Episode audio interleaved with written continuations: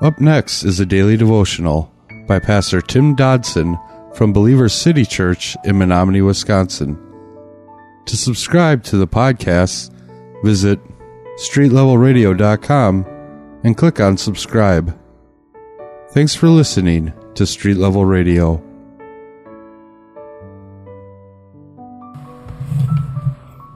You know, it's an awesome privilege to be admitted into God's presence. Let's face it, most of us would be quite apprehensive in the presence of a powerful ruler. But thanks to Christ, we can actually enter directly into God's presence through the act of prayer. And we know we'll be welcomed with open arms because, well, we're God's children. We're God's children through our unity with Christ. So we need not be afraid of God. And Paul the Apostle was one who found that out and used that for the ministry that he was called to. Beginning in verse 10 of Ephesians chapter 3, we read, And his reason? To show to all the rulers in heaven how perfectly wise he is when all the family, Jews and Gentiles alike, are seen to be joined together in his church Verse 11, in just the way he had always planned it through Jesus Christ, our Lord. Now, we can come fearlessly right into God's presence, assured of his glad welcoming when we come with Christ and trust in him. Now, this administration of the mystery, if you were with us the past few times we had gathered, uh, we mentioned at that time that it was also in reference to the fellowship of the mystery. That's back in verse 9 of this chapter. This administration of the mystery and fellowship of the mystery, it speaks of the operation of the church. And that's critical, really, to our understanding of this passage of Scripture. The church is God's instrument to make known His grace in Jesus Christ. The point that Paul is driving home in this passage in his attempt to raise our understanding of the place of the church in God's eternal purpose is that we will always give it the proper priority in our living if we come directly to Him. God has inexplicably chosen us to be the agents of carrying out His eternal purpose through the church. And if we choose to, I don't know, opt out of such, well, what's going to happen is we'll fail to see his purpose realized. No, not in the world at large, but certainly in us. There are those today that claim that they're part of the universal church.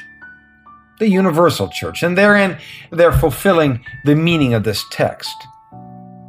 But, gang, those in the born again universal church, by scriptural mandate, is to be a part of a local body one with a pastor and elders, deacons, flock, all serving one another with the Holy Spirit endowed gifts.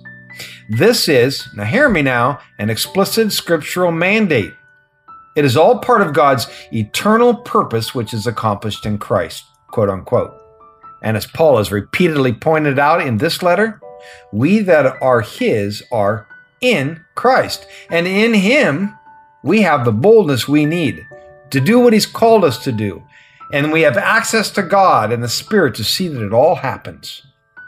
Now, this idea of the universal church, the universal church is manifested in the world by the individual local churches, each of which is to be a, I don't know, microcosm, if you will, of the body of Christ.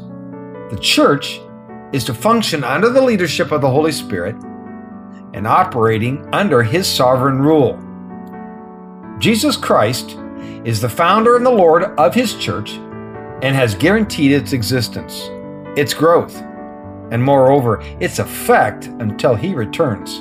So, as believers, it's important that we find our place in that body and perform its tasks under God by his grace and to fulfill his purposes, both in us and in this world.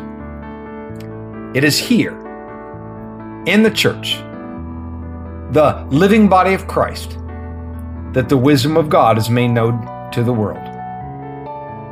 Both the righteous and holy world, as well as the demonic and lost world.